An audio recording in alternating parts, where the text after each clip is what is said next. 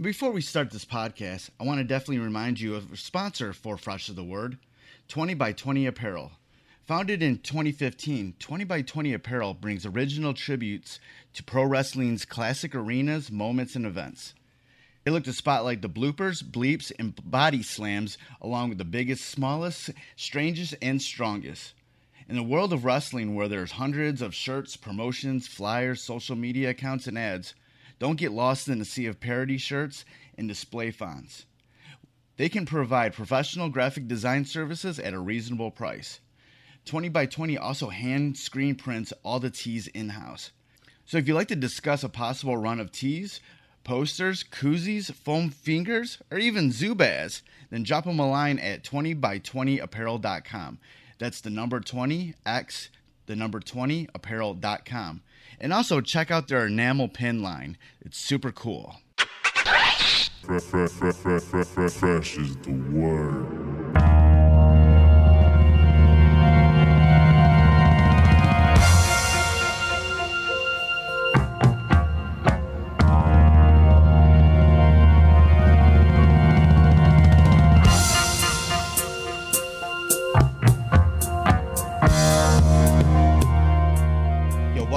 Fresh is the Word podcast. I'm your host, Kelly K. Fresh Frazier. And like always, we have the freshest of guests for you. The guest for this episode is Mariam Sassi, who is a soulful singer, songwriter, and MC raised in Algeria and escaped as a refugee to Canada back in 2000. She has a new EP out called All In that has been released on her Bandcamp.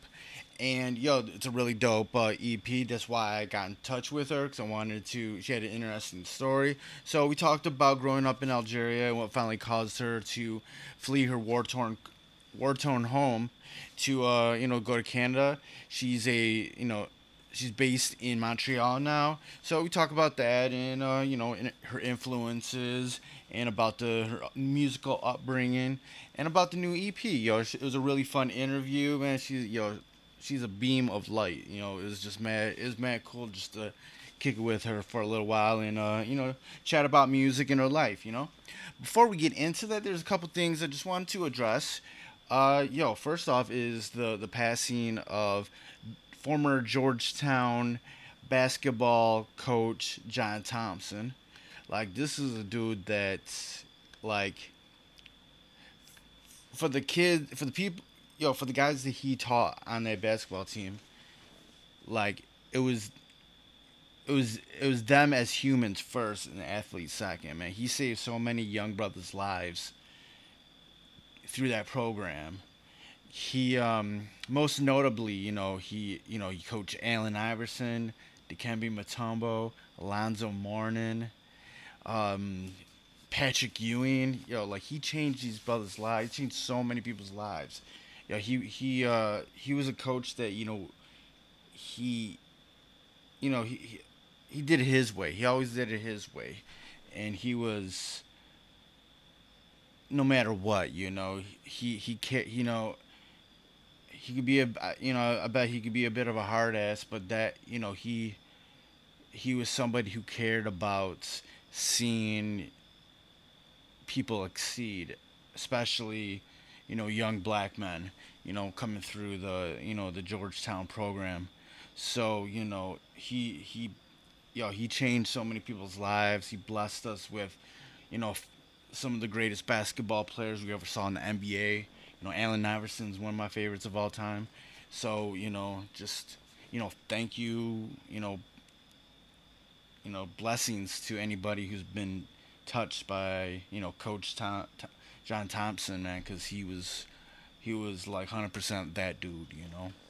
So rest well, and also, man, everybody has been a buzz, heartbroken, teary eyed about the the the passing of Chadwick Boseman, man. He's like he yo, it's cra- it's crazy first off, it's crazy that like he was he was able to hide, you know, having colon cancer from the public for four years, battling it for for over four years. That means like his his group of his family, his inner circle is tight, you know, loyal, so that they wouldn't, you know, leak that out to anybody.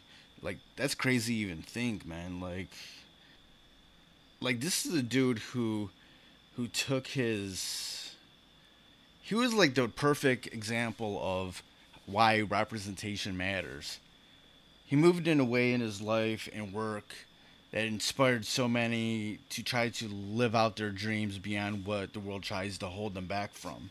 Like his cultural impact was heavy, where people will continue to fight for their own civil rights and the rights of others, you know. So, like, their representation can matter also.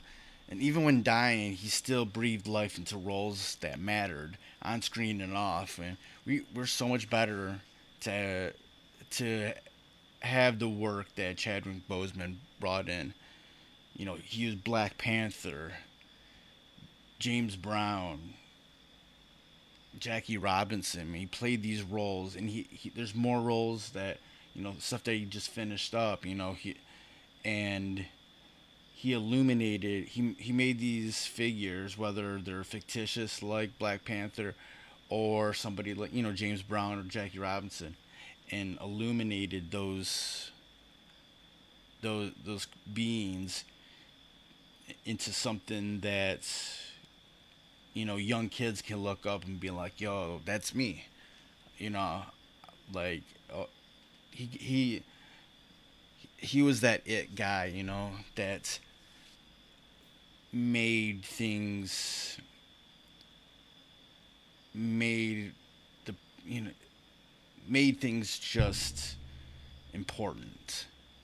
And he lived that he lived that on screen and off screen, you know, so that's why you know it it's such a painful painful death, you know. And but, you know, what we what we can learn from this is that yes, re- representation matters and that's we you know we shouldn't stop fighting for that you know? And um, like i said man this world was much better because of your uh, contributions chadwick so rest well black panther wakanda forever. And uh, besides that uh, please go uh, check out my other uh, podcast renaissance soul uh, it's my detroit history podcast been getting good reviews for it good ratings, good uh, feedback. I'm really having a fun time doing that. Um, I'm also on a daily basis over on the uh, Renaissance Soul um, Instagram page, which is Ren Soul Podcast. I'm doing the post of the day, and, and what I'm usually doing is just grabbing something from a Detroit artist, past or present, that I own, CD, vinyl, cassette, whatever, and uh, doing making a little post about it, giving some information, a little feedback, a little recognition for those. Um, some of those I would love to do full episodes on in the in the future. Um, but you know, please go ahead and uh, you know, if you haven't already, just go to uh, you know Instagram.com slash Ren Soul Podcast. There's also the link on there to um, you know where you can listen to the Run Soul po- the Renaissance Soul podcast, and also you can always check freshasthepodcast.com for uh, more information about the Renaissance Soul podcast. So, uh, without further ado, let's uh, get into my interview with Mariam Sassi after a word from our sponsor. Welcome back to the Fresh is the Word podcast, and like always, we have the freshest of guests for you. My guest for uh, this episode is Mariam Sassi. She is a soulful singer, songwriter, and MC based out of Montreal, but she was raised in Algeria, and we'll definitely get into that. And she has a new EP out. It's called All In. That was just released a few months ago, and it is fantastic. How you doing today? I'm doing great. Thank you so much for having me on and um, welcoming me into your podcast universe. And big shout out for you saying my and pronouncing my name right. So I'm doing great. yeah, I just learned how to say it, so killing it. I I'm love glad it. I'm glad I I'm glad I was able to execute it properly. That's right. so like I was telling you before we were recording, I you know I recently came across your music you know, through one of the um, you know, the Bandcamp Fridays that they do uh, recently, where the um, you know, they uh, give all the artists they waive the revenue fees, you know, um, and a mutual friend of ours, Jesse, he um, he had a listing of Canadian artists who had Bandcamp pages, so I was going through there and yours really stuck out. And I was just like, yo, this is yo, this is fresh, yo, and it's like the EP had just dropped at that time. And Yeah. I was like, uh, and then I started, then I started looking into, you know, who you were and everything. And I'm like, oh, she's a refugee from Algeria. And I'm like, yo, this is like a really cool story. And the E- EP was just amazing. So I was like, yo, I gotta, you know, I gotta hook up with her, man, get her on the show and talk to her about things, you know. So there's a lot to talk about, but like, you know, first off, like, you know, how you doing these days? You know, we're in this crazy pandemic, Oh, yeah. and uh, you have a new EP out. Like, how are you doing? Um, hey, I am doing a lot of ways, okay? I feel like the slogan for me has been one day at a time. I think that's how everybody is. like we're all out here just holding it down until we can't hold it down anymore. So, um, Yeah, then we got to take a little break and be like, yo, let me let me reset. Yo, I just had a couple of weeks of that where I'm like, you yo, know, I'm I'm I'm done. I I don't I don't- I, I can't feel right now. right? it's weird, man. It's like I went through so many phases. When when um, confinement hit, I had just been back home after three months out of the country for literally two weeks. So I was I felt really blessed to be back home at that time and my mother was also back home at the same time because for literally the first time in our 20 years in Canada, we left uh, during winter time at the same time. Although I was in Morocco, she was in Algeria, I was on a contract, she was visiting. We were kind of gone both at the same time. And it was that fear of uh, being stuck, right? And not making it back on time and all of that stuff. And we didn't realize how hard it was going to hit back then. We were aware of everything going on in China, but we didn't realize how it's going to reach us on, on the Western Hemisphere. So, Yeah. um, we felt very blessed at first, like because it could have been worse. Um, you know, my mom is like 73 years old, and like there was so many elements to consider when you don't know what you're dealing with. Oh yeah. know? Yeah. And so, yeah, as it went along, I think I had this crazy drive at the beginning because I was in the momentum of coming back and having a few shows. I was about to go to South by Southwest. I was literally like Yeah. just about to leave. I booked my ticket. I ready to go, man. You're like back home. I'm ready. also 2020 was lined up to look so good. I was having Right, man. Because your EP is slamming, and I'm just like, oh, I know she, I know, I know she was ready to go, start killing it with this shit. I was so ready. Oh man. And I was excited and I was finally getting funding and I was finally being able to do things in a way that's easier to handle, right? For Yeah. all of us as artists and all touring musicians, right? So I lined up a crazy 2020 and the first thing that got canceled in the wave of domino effect of cancellations was South by Southwest. Oh, that's like a gut punch. You're like, oh man, yo. I'm telling you, man, and I was just devastated in a in a sense that I didn't know what it entailed, what it meant. I already booked the tickets. You know what I'm saying? Like I didn't have the money to be out here just like canceling flights and whatnot. And so, and I didn't know how a pandemic, if it's a it's a force majeure, like did they refund you these things, whatever, right? Yeah. So those details, running out of money, literally like trying to invest everything you have in this showcase, and then you've just literally put together all your money to make videos to release your EP. So I was literally on the mm, survival tip. So I pretty much got to a point where I decided that you know what, I'm not gonna stop. I'm not just gonna like give up took me a minute to reassess and also i had that little phase like why me until i found out it was all of us Everybody was like, why me? And they were like, it's all of us. Uh, what are we supposed to do? I don't know.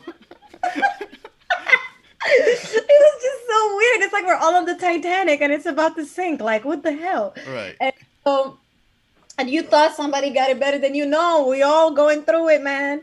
And so because it was the first festival being canceled i didn't see it as a you know a global thing. I was just thinking of course it had to be the thing i worked for to be canceled. Everything else is still gonna happen. And then next thing you know one thing after the next one thing after the next. That's when your mind really like just loves to play the victim mode for no reason you know? And that's when life was just like the next day or like two days later get over yourself. Everybody's going through it. So breathe in breathe out and you're gonna have to figure out another plan as usual. So so our because okay here in here in the states we're stuck. We can't go nowhere. We can't Fact. go to any other country right now. Um, what can not, what any- can you guys do? Okay so basically when confinement hit i so did not know how deep this was gonna go and i didn't realize that for two months i didn't even get out of my hood because we were locked in like we yeah. were literally in no traveling no nothing i had friends that got stuck. I had others that flew out in emergencies. I had family friends that literally were supposed to leave, couldn't. So there was all of this happening at the same time. Um, and so I just not knowing what was going on and trying to follow. And I'm somebody, you know, like I won't lie. I'm not somebody that eats up mainstream media. Like right. I don't. I, I don't have a TV at home. I'm one of those folks, you know. So I'm out here looking for all my alternative research but I'm also on the side of if you don't know yet, you know, you can't be out here acting you know better because one research told you one thing, right? So yeah. What was what was going on in Algeria when you left? A civil war. I believe it was the first trends of what you guys knew as 9/11. So we had um, a coup d'état in 88 in order to uh, maintain the power out of the hands of extreme uh, uh, what they call themselves fundamentalist Muslims. So it's, it was in a way um, a time where there was a lot of corruption going on in the government. We had independence from the French people after like years and years and years of fighting. And then finally, when we had the independence, we went through some glory years, and eventually corruption took over, and it was uh, a time for change. And pretty much, the the Islamic Front was leading, and people were following more their lead. And when they got majority vote, the military did a coup d'état to make sure that they didn't actually take the presidency. So that declared war, and therefore um, they, there was an armed fraction of that mili- that Islamic Front a political front that became like a military faction uh, called the the G in English. I don't know what it's called, but in French is GIA. And um, they started pretty much um, opening fire and declaring war on the um, political powers that were in position, the military, the intellectuals, everybody that kind of like was going against or for the coup d'etat, right? So in that sense, it created a civil war that um, the people ended up suffering the most as the pawns because you don't even know who's against you, the government or the rebels. Yeah. Um, but the rebels would be the equivalent of what we know today as like uh, ISIS or Taliban or um, Al Qaeda, you know. So I think they were in that era of when Al Qaeda was being financed and um, trained. And so there were different places where they were having training camps and they got to the Algerian sections eventually. And that created all of that. So it created uh, a bunch of uh, bombings, kidnappings. Um,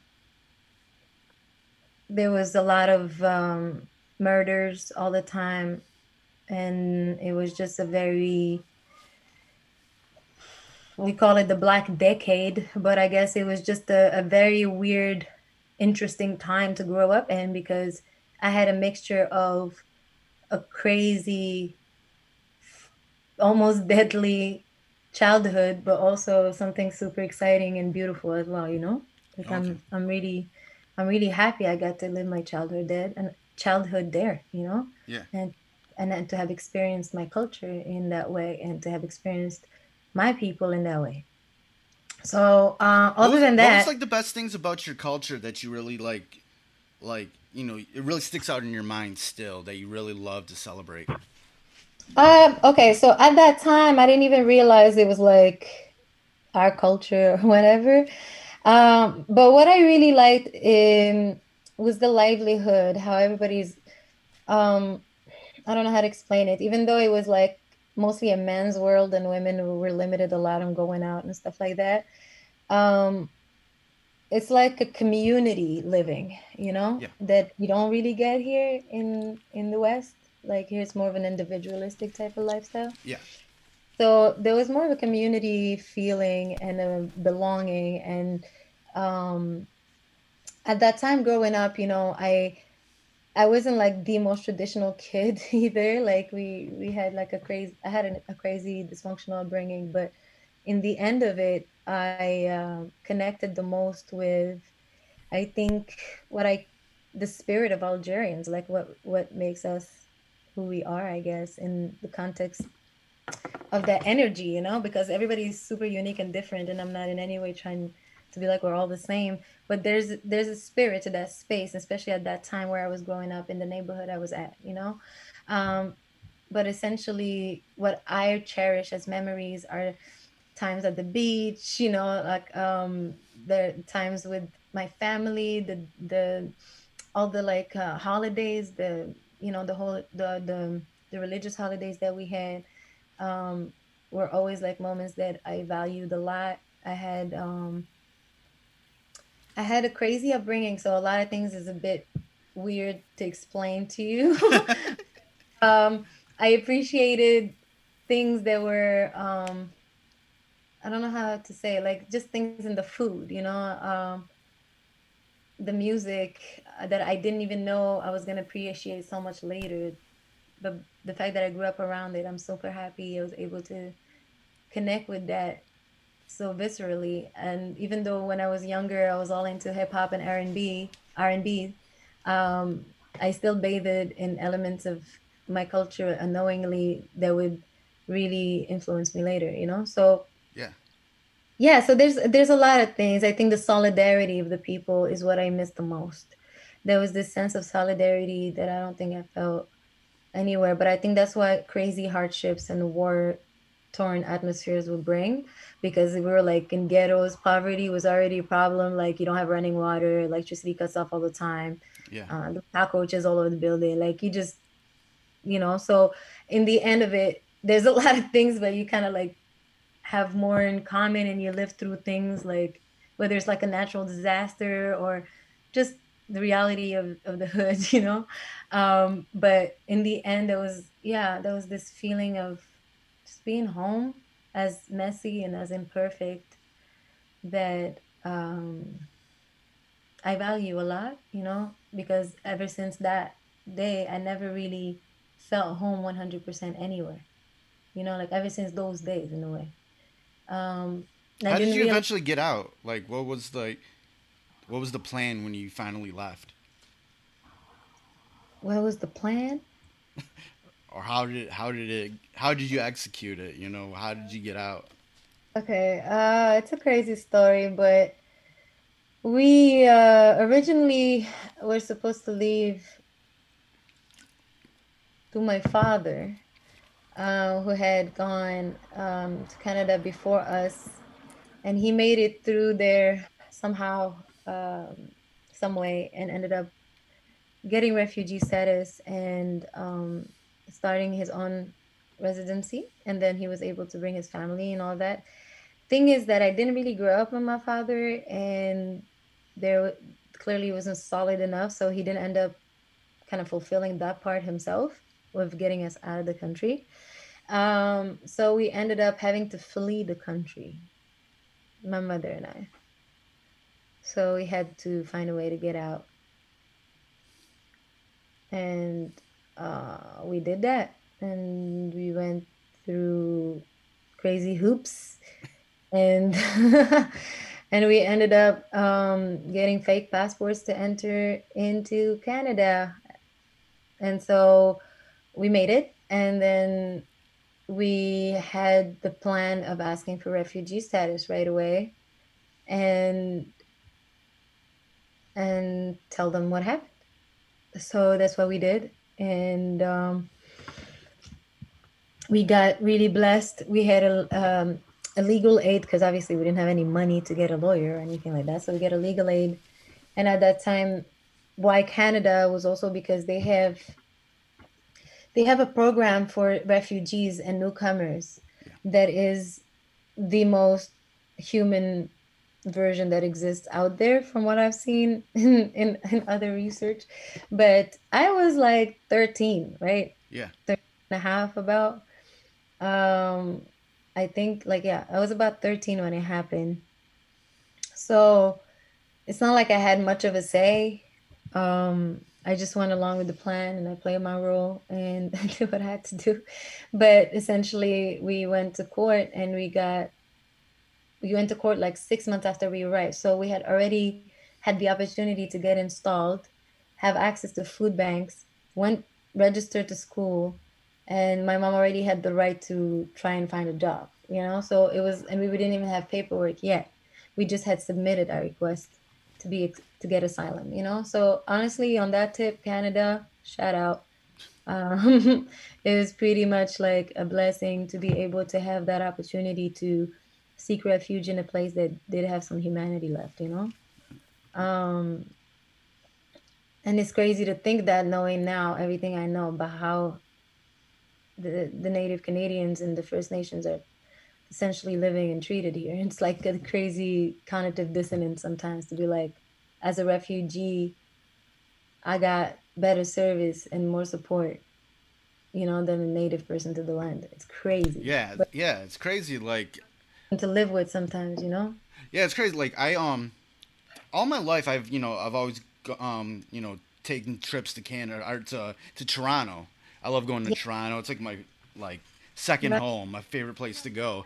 And just like it's some it's a place that I absolutely love. I love all the I just the feel of it, the people of it.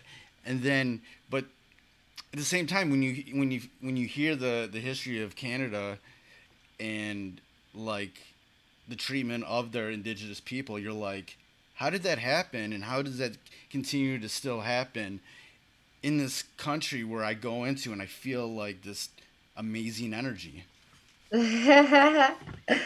real, there's something, yeah, there's something crazy about it too. It's like these moments happen to me like a glitch in the matrix, man. It's like I be I went we went to Nunavut, Iqaluit, and that's like in the north, you know? Yeah. And it's uh Inuit um people that live there and yo man, that trip fucked with me for a minute. First of all, there was like 22 hours of sunshine, and then there was like a two hour sunset and the sun rises again. Yo. So it right. was summertime, by the way, and I still had a winter jacket on, but it was summertime. Yeah, yeah. I was um I was really impressed by just everything I saw there. Just the fact that it's like a desert in the north. It's like it was crazy to me. Um, but what what what was pretty intense for me to notice was the reality of the Inuit people, the shacks, the fact that they were coming to beg in the hotels.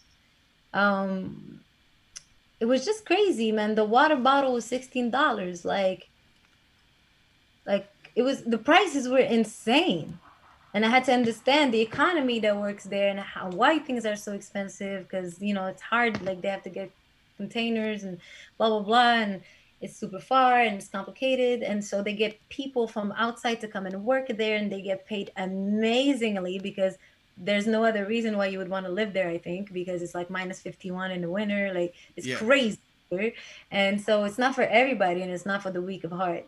So at least not for me because i get scolded okay? So like i thought like i saw like a whole crew of ethiopians. I'm like how are you surviving this? Please tell me the secret. I saw uh crews of like filipinos. I was like y'all this is next level. You're doing this. Like respect- Filipinos, they usually like it like way too hot. Exactly. like I'm like, how any Africans or or South Asians or in any way somebody from the heat able to survive this? But you guess what? I survived Canada, and needing security and safety will make you survive anything if right. you can. if you can pay the money, pay the bill, send it back home, you'll survive anything long as you can survive. Okay, so this is what it is. Um, I was just impressed by the diversity I saw there, the amount of people I saw there. They were like, we get this type of revenue and all of that stuff. And in, in contrast, all the Inuits, it was like, holy tardy, bro. It was tough, you know, to understand the reality, to understand the challenges, to understand the prices, to understand how things are exploited and all of that. I just, man, it's like the hidden face of Canada, man. Yeah. It's crazy.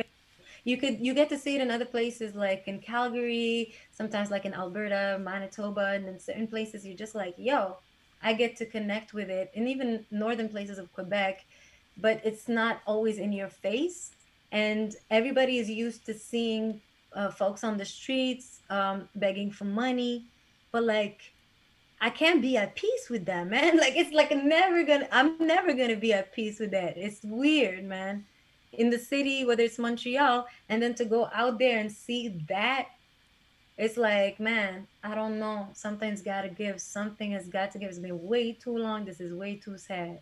And it's just too wrong. And I don't know what the answers um that are so hard to be applied so far. Like why so much resistance? uh, to applying what needs to be applied to ensure a certain dignity and a certain restoration, um, and access and opportunity and all of that stuff. You know, just God, man, things need to change so so expeditiously, like Tia would say. that is just crazy to me that we're just not exposed to it enough to understand the gravity of it Right, right, right. and it's just normalized, you know. And it reminds me of how I grew up in a war-torn country for over like almost 12 years, and it was just normalized. Like we were still living, we were still going to school, man. We were still going to grocery store. Oops, well, there's a bomb in the grocery store. You know, like, oh, okay, somebody lost a life. Some, you know, ah, we Oh. just got it. Like, boom, up, no more water. All right, okay, you know, like things like you normalize. You get. We humans are so adaptable, and it's crazy because that's when you find the strongest spirits, at least in my opinion, sometimes in the toughest spaces, man. Because that's really what you got is your spirit. Like it's your mental strength. It's your it's your community. It's a lot of things, but your spirit, man, it's like something else. Like in places where you are just normalizing the worst, you know, and just having to live with it and just adjusting with it. And it is what it is, man. And the levels of trauma being accumulated and compiled and all of that stuff. So it's just um there's definitely a level of resilience and beauty to to to to look back on and to to, to appreciate today um in in terms of how people survive certain things. Yeah. but it just reminded me how you normalize we can normalize a lot of crazy shit. You know we can Totally normalize do, yeah. we can normalize dictatorships. We can normalize genocide. We can normalize erasing a whole country off the map. We can normalize we can just get caught up and too busy with our own hamster wheel trying to survive and trying to make it and trying to get where we need to get to you know to get so we can get that comfortable space where we're aiming to potentially die at you know? So it's like it's interesting you know? It's very interesting to see the parallels and once again back to the real question what is the value of human life man?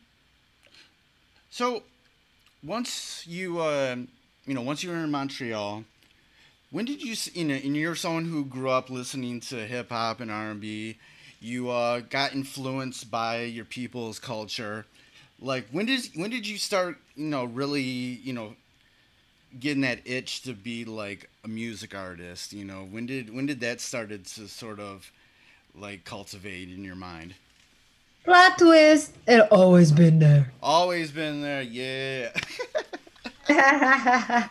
no, it definitely always been there. I have to say that if there's one thing that has been written upon my life is that music was going to be part of it.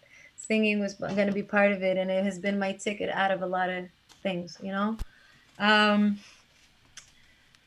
I can tell you that I went through a few phases musically, but one thing's for sure is that I wanted to be a singer. Like it was something I knew I started singing before I started talking when I was a kid. Like I just loved singing subconsciously, consciously, like super early, you know? Yeah. And I was imitating very easily. I was in love with Mariah Carey and Whitney Houston super like fast. Like it was just clear to me, like that's what it is. It was it was like written upon like it was written upon me that that's what it was. When did you start for like taking it? You know, started to take it seriously. Say like even as I said, like back home in Algeria, like it was something that obviously my interest was pursued there on the level of a hobby, but with the goal of potentially doing something in music.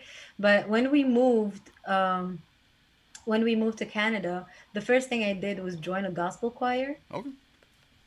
And then we joined a music school. Well, it's not a music school. It was a normal high school that had a music program as a as an extra thing, and they did like musicals. Um, so I was auditioning for that, and I like got the first role the first year. Um, first time doing a musical you know like it was just um, something that i always always wanted to do and it's the type of thing i didn't really get training for and i just went for it you know um, ever since i was small and um, started writing songs when i was eight or nine you know one for my cousin and one for the absentee dad and then it was just from there on it was just clear to me that that was going to be part of my life. However it did develop organically afterwards in the sense of my writing even learning english through hip-hop all of that you know? Um, my situation kind of like turned around because i started by joining a gospel choir. Uh, shout out to the haitian gospel choir nouvelle generation they adopted me like one of their own. Nice. And, um, and they um, and they made me even the soloist of, of the choir at some point you know? So i really grew up a lot with them. And i feel like gospel is like man that's the school for singing man. It's just at least if you love soul music or any any of that like it's just the heart of it like blues r&b you know all of it is connected. So i was lucky to do that. And then i was doing the music in high school right? Like i was i was like having to play the clarinet, which I hated, but I was just really trying to do the musical, to be honest. So yeah. I got to sing in the musical and uh, all of that stuff. So my interest and my my passion for it was definitely there, and my seriousness about it kind of started early-ish. However, it became more professional at one point where I decided to. Um, I gave up on the gospel choir because I couldn't do everything at the same time, and that it was like too complicated and then I finished high school, so I wasn't doing musicals anymore. And I started writing more and more my music. I joined like a rap crew, and uh, I was like the singer of the rap crew. But it was still like I'm going to school, doing it on the side, figuring myself out. Also, like learning how to write myself more and literally learning English as I went along, you know?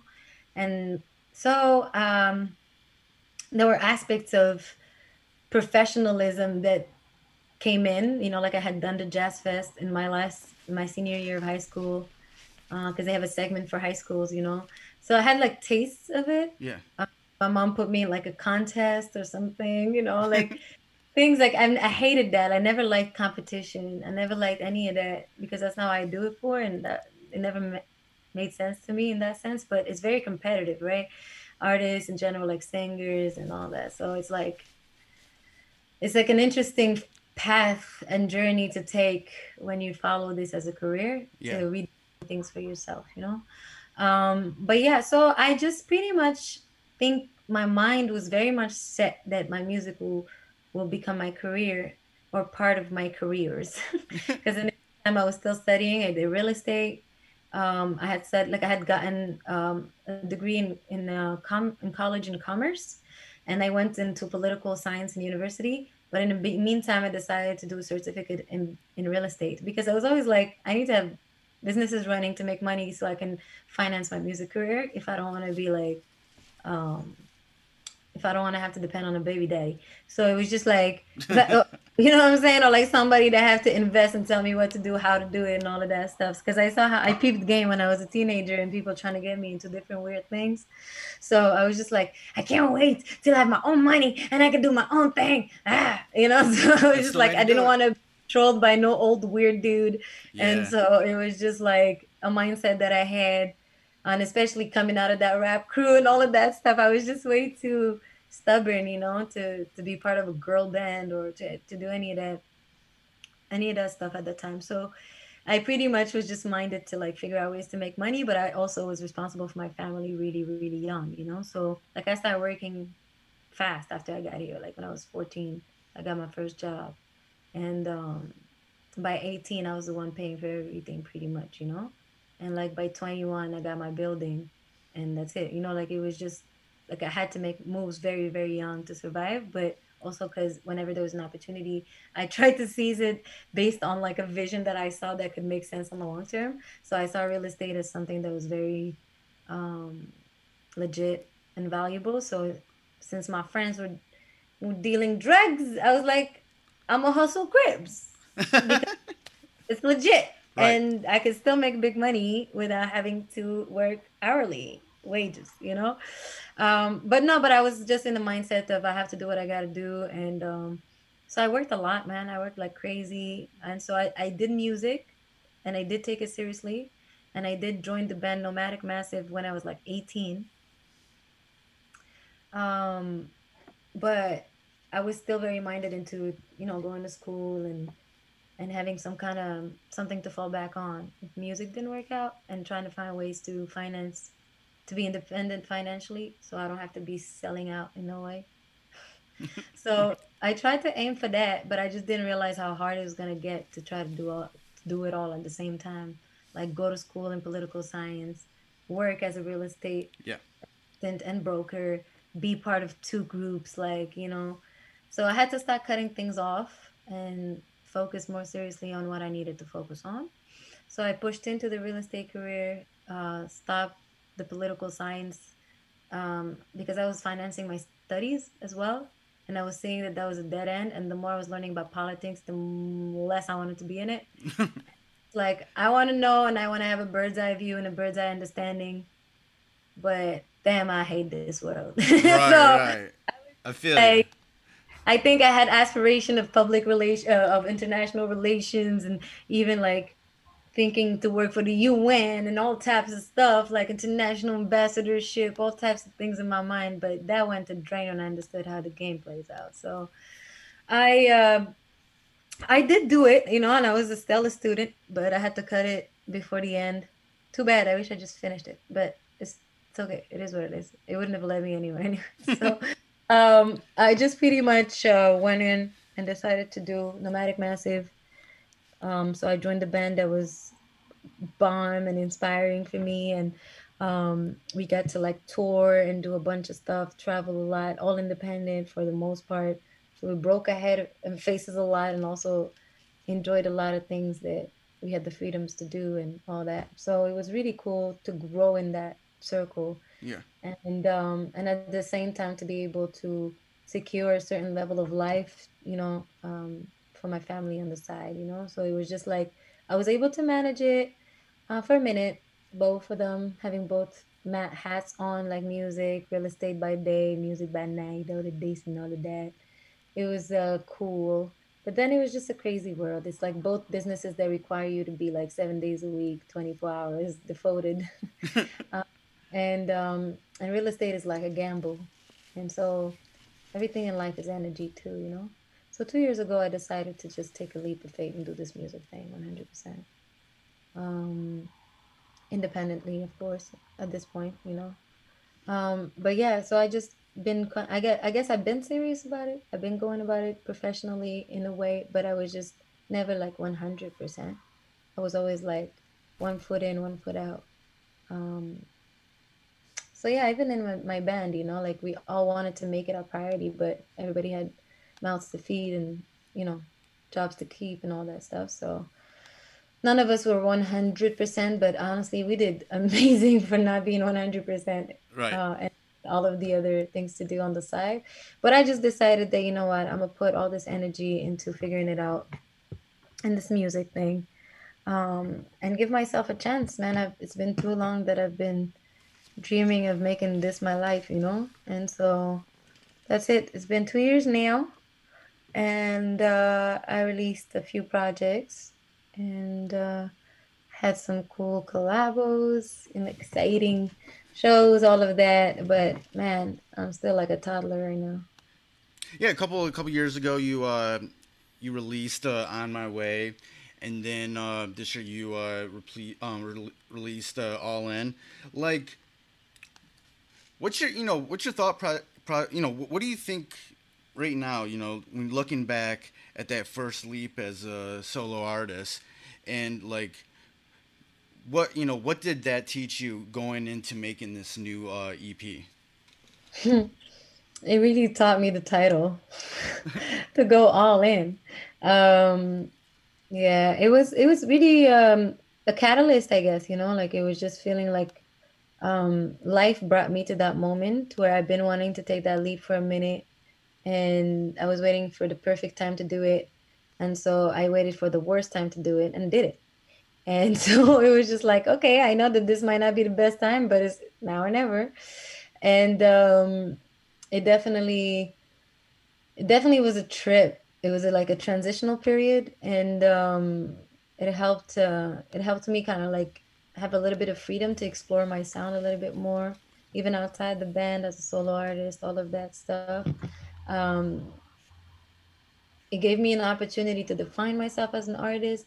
Um, a little bit more and uh, give myself permission to to to create you know and and and to do this a little bit more full time um, so it was interesting i learned a lot of stuff um, beyond just writing the music and inspiring the music like i learned so much more about how to get financing and to to wear so many hats behind the scenes to like release projects and all of that stuff you know so it's been a huge learning curve that I'm very very grateful for.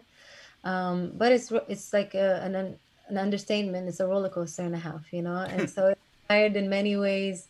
Um, some titles in my project, you know, in many songs there is like a either whether it has a like one layer of like a love song in a way for me it always has like a second or third layer of meaning right? So for example like the song itself all in I take it figuratively as in me diving all in into my heart, you know, not just into a relationship, but into honoring my heart, honoring what uh, it's it's yearning for, and trusting it, and and um, kind of like like it's almost like you, you're trusting in life, you're trusting in yourself, you're trusting in a gift, you're trusting in a vision, you're trusting in a dream, you're giving yourself permission to say, hey, I can try and work on this vision that I have and make it work, like, and make it happen. Like, this dream may be able to come true, you know?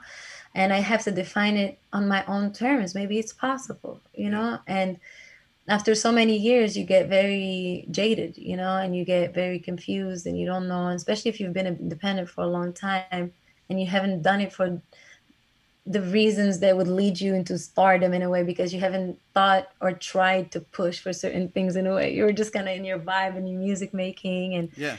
the community and into the moment and not really being too businessy about it or too promoty about it all of that stuff you know and things just genuinely happening and then at one point you kind of have to start getting super business about things and super strategic and you know uh, try to push for it like a machine you know but you're not a machine so it was just like a learning experience between staying creative staying connected to my heart while having my big old biz brain going off on some like what needs to be done and the the yeah. time and the the funds and the grant writings and the the, the the the the marketing, the releases, and all of that, you know. And it's just like that drains and sucks so much out of you, you know. But I was just kind of embracing it as in like instead of doing real estate, I, I'm doing that, you know. And so I just I got very much inspired into having time to process things and be able to explore new ways to create and under my terms, I guess.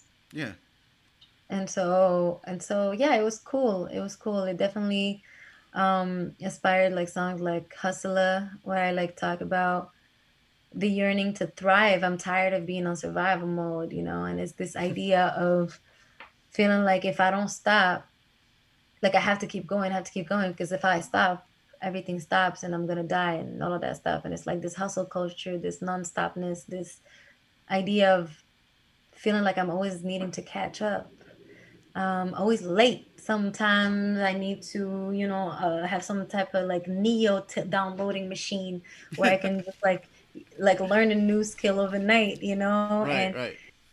yeah, I can't keep up, man. And at the same time, how can you keep up while you're consistently running and you don't take time to actually breathe in and sit with yourself and allow yourself to process things so you can express them and do what you're supposed to be doing, which is create and make music, you know? Yeah, when it's all said and done, and you have this, you know, EP finished, you know, what was sort of like your thoughts about it after you're done? Did you accomplish the things that you wanted to get out? Oh, no, I just felt like the it just felt like um, a continuation of my journey of discovery, you know, like on my way, I called it a mixtape because to me, it's it for many people, it's an album. I mean, it is what it is to whoever at this point. It's out there, but for me, it's a mixtape because it's like a mix of sounds that I accumulated and wrote in like a couple of you know years, and then came together within a six month period with different collabos against all odds. You know, so it's not like a thought out project how I would make or think of an album to be.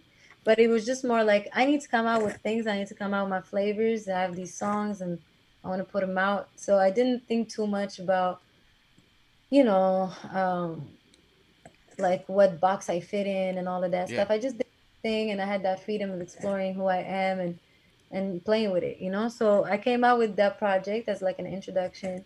And so for me, this EP was like the sequel, which is a continuation on the path that I've been on, and which is for me um, the the discovery of my sonic universe and telling my story and the stories that inspire me and how you know like just give a piece of my lenses to the world you know Yeah, yeah.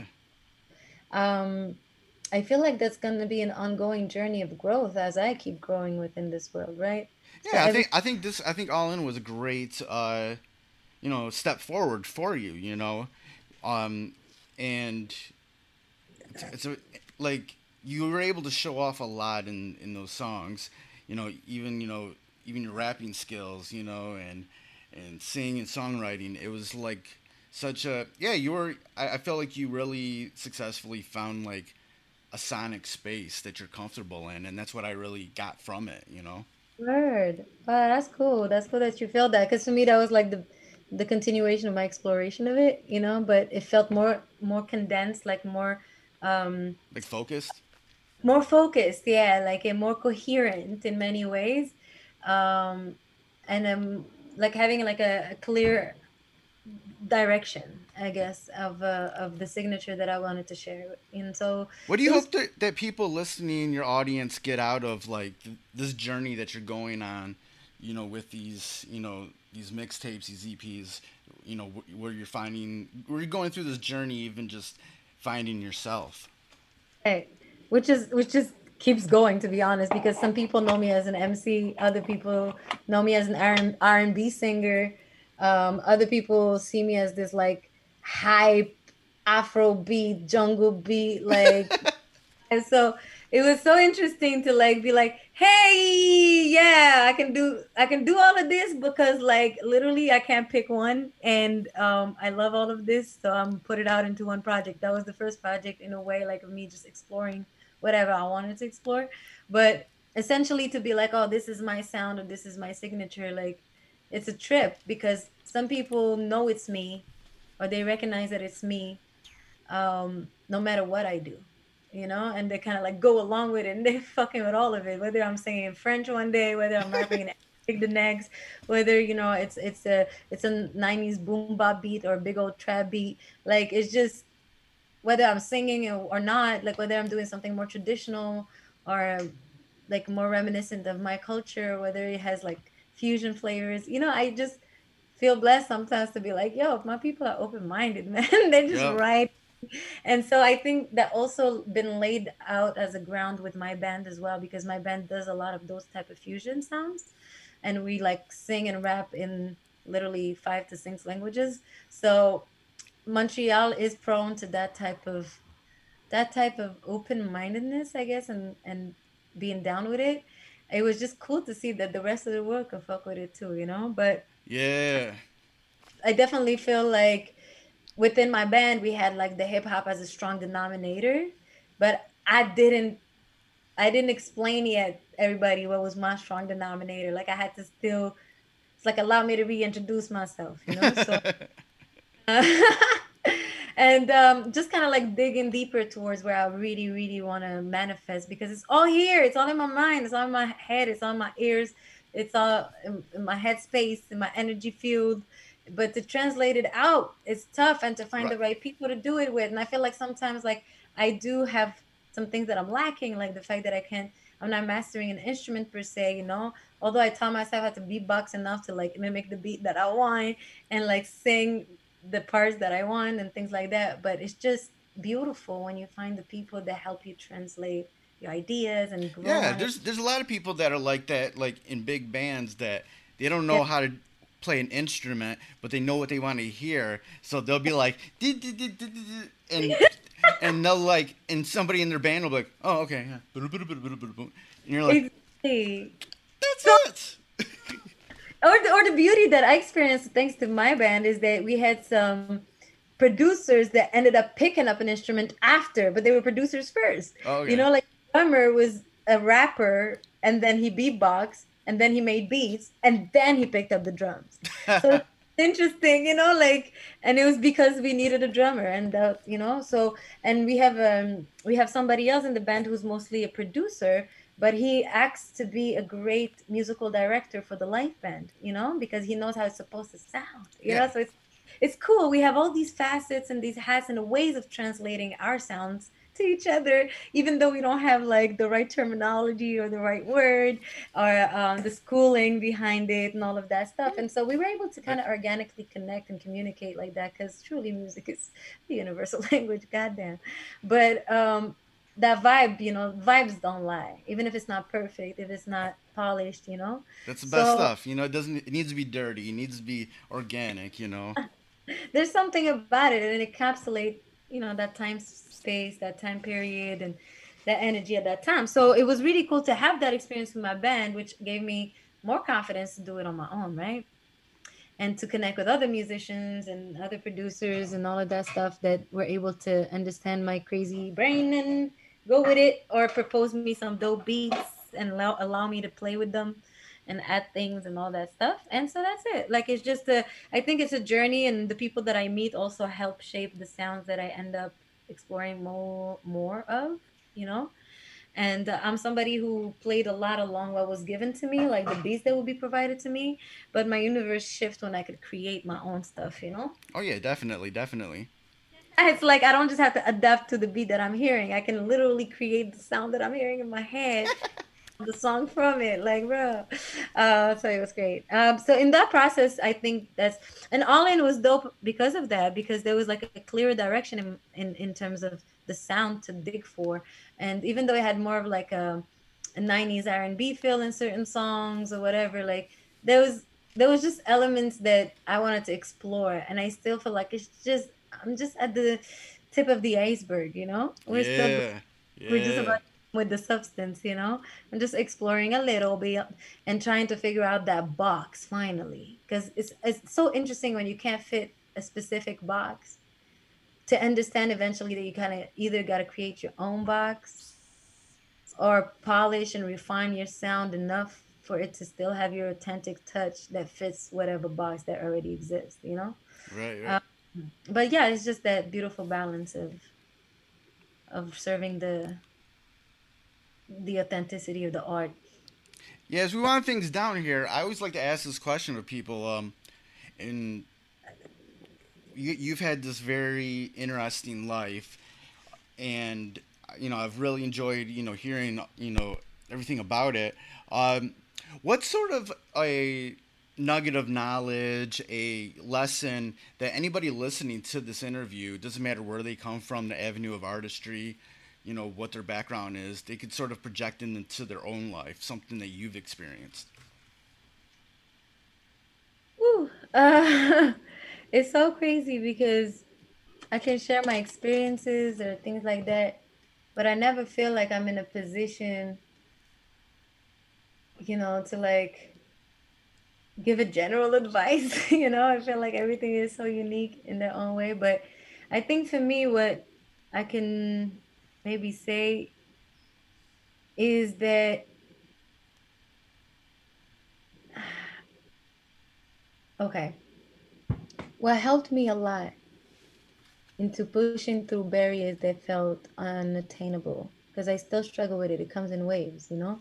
Sometimes I have to remember that I went through worse in order to have the strength to go through whatever it is now. Um, is like don't don't underestimate the value of experience. You know, the value of um, integrity and what it truly means to you. So for me, what I've understood is that everything depends on the meaning you give it, you know, and the power you give it. So whether you're in a position of adversity, right, is how you see yourself in it and how you see yourself out of it that is going to make the difference. And so for me, it's like no matter what had happened, the things that helped me was to be able to keep that in mind in a way of like not feeling like I'm the victim of anything or the victim of my circumstances or anything like that in order to be able to keep it pushing, but also to give myself permission to dream bigger. Yeah.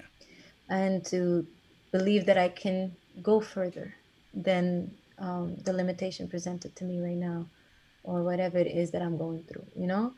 Um, so things shift and change a lot and sometimes your definition of success changes your definition of freedom changes your definition of happiness changes and that's okay you really truly got to seek into what it truly means to you and align yourself with that and adjust accordingly because otherwise it's not even worth it bro. Like it, it could get so rough man.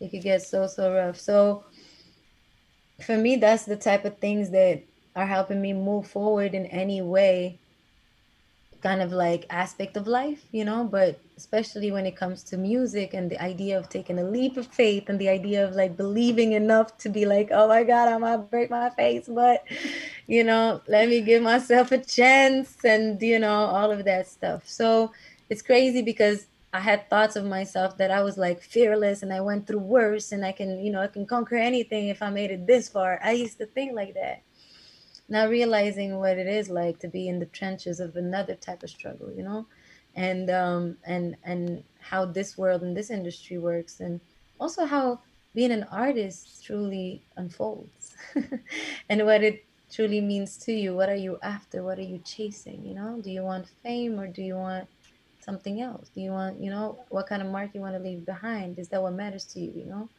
um, what kind of sound what kind of staple what kind what do you what do you want to be truly you know the real questions that you have to ask yourself at every phase of life but sometimes you can get caught up in the mix you can get caught up in the trends you can get caught up into views and likes and all of that you know so i can always bring it back to Chronixx one of my favorite artists. He has a song that is like i do for the love and i do it for the likes. So it's just like about always remembering why you're doing what you're doing and why you're you know like if you're forgetting why you're alive man it's just don't underestimate the value of experiences and and remembering important things you know and putting things in perspective and priority and that as long as you're breathing it's worth it you know? Awesome. so yeah that's what's up. Awesome. It's been great talking with you. Thank you. Amazing stories. Um before we get out of here, where can people go online to get more information about you and you know check out your music? You can uh, check me out anywhere under Meryem Saci. Pretty much all social media, M E R Y E M S A C. so that's the name and uh, the website as well, MeryemSaci.com. Um, about to come out with some merch, but I released um, the EP about I think I don't know where we at now. It's already been two months. Yeah, it's been yeah. Months. What the hell? So okay, it's been two months, but the EP was still fresh out the oven. And uh, because I, I, I don't get to tour it this year, I've been doing some live streams. And so, so there's a few available on YouTube and and IG. But uh, we're gonna keep it going with more, uh, I guess, uh, virtual contributions soon. And I'm already working on new music, but all social medias. I'm mostly active on IG though, but that's where we at. Meryem Saci. All right. Thank Thank, you you for for, uh, being on the show. I appreciate you, and it was really fun talking to you. I um I hope we get to connect some other time, and some other way, maybe when I get to finally come to Detroit for a show. Thank you for listening to the Fresh is the Word podcast, hosted and produced by myself, Kelly K. Fresh Frazier, empowered by Anchor at anchor.fm slash Fresh is the Word. Fresh is the Word theme music provided by Steve O. You can find more of his productions at eyeamsteveo.bandcamp.com, and that's E Y E A M S T E V E O dot. Fresh is the Word is available on all major streaming platforms. Please rate and review on Apple Podcasts and Stitcher. If you want to support Fresh is the Word, please consider pledging via Patreon at patreon.com slash fresh is the word. Follow Fresh is the Word on social media on Twitter at Fresh is the Pod, on Instagram at Fresh is the Word Podcast, and join the Facebook group at facebook.com slash groups slash fresh the word. For more information about Fresh is the Word and our other podcasts, Breaking Records and Renaissance Soul, and a collection of pop culture articles and reviews, please visit freshasthepodcast.com. Thank you for listening and your support. Goodbye and good night. Fresh, fresh, fresh, fresh, fresh, fresh is the word.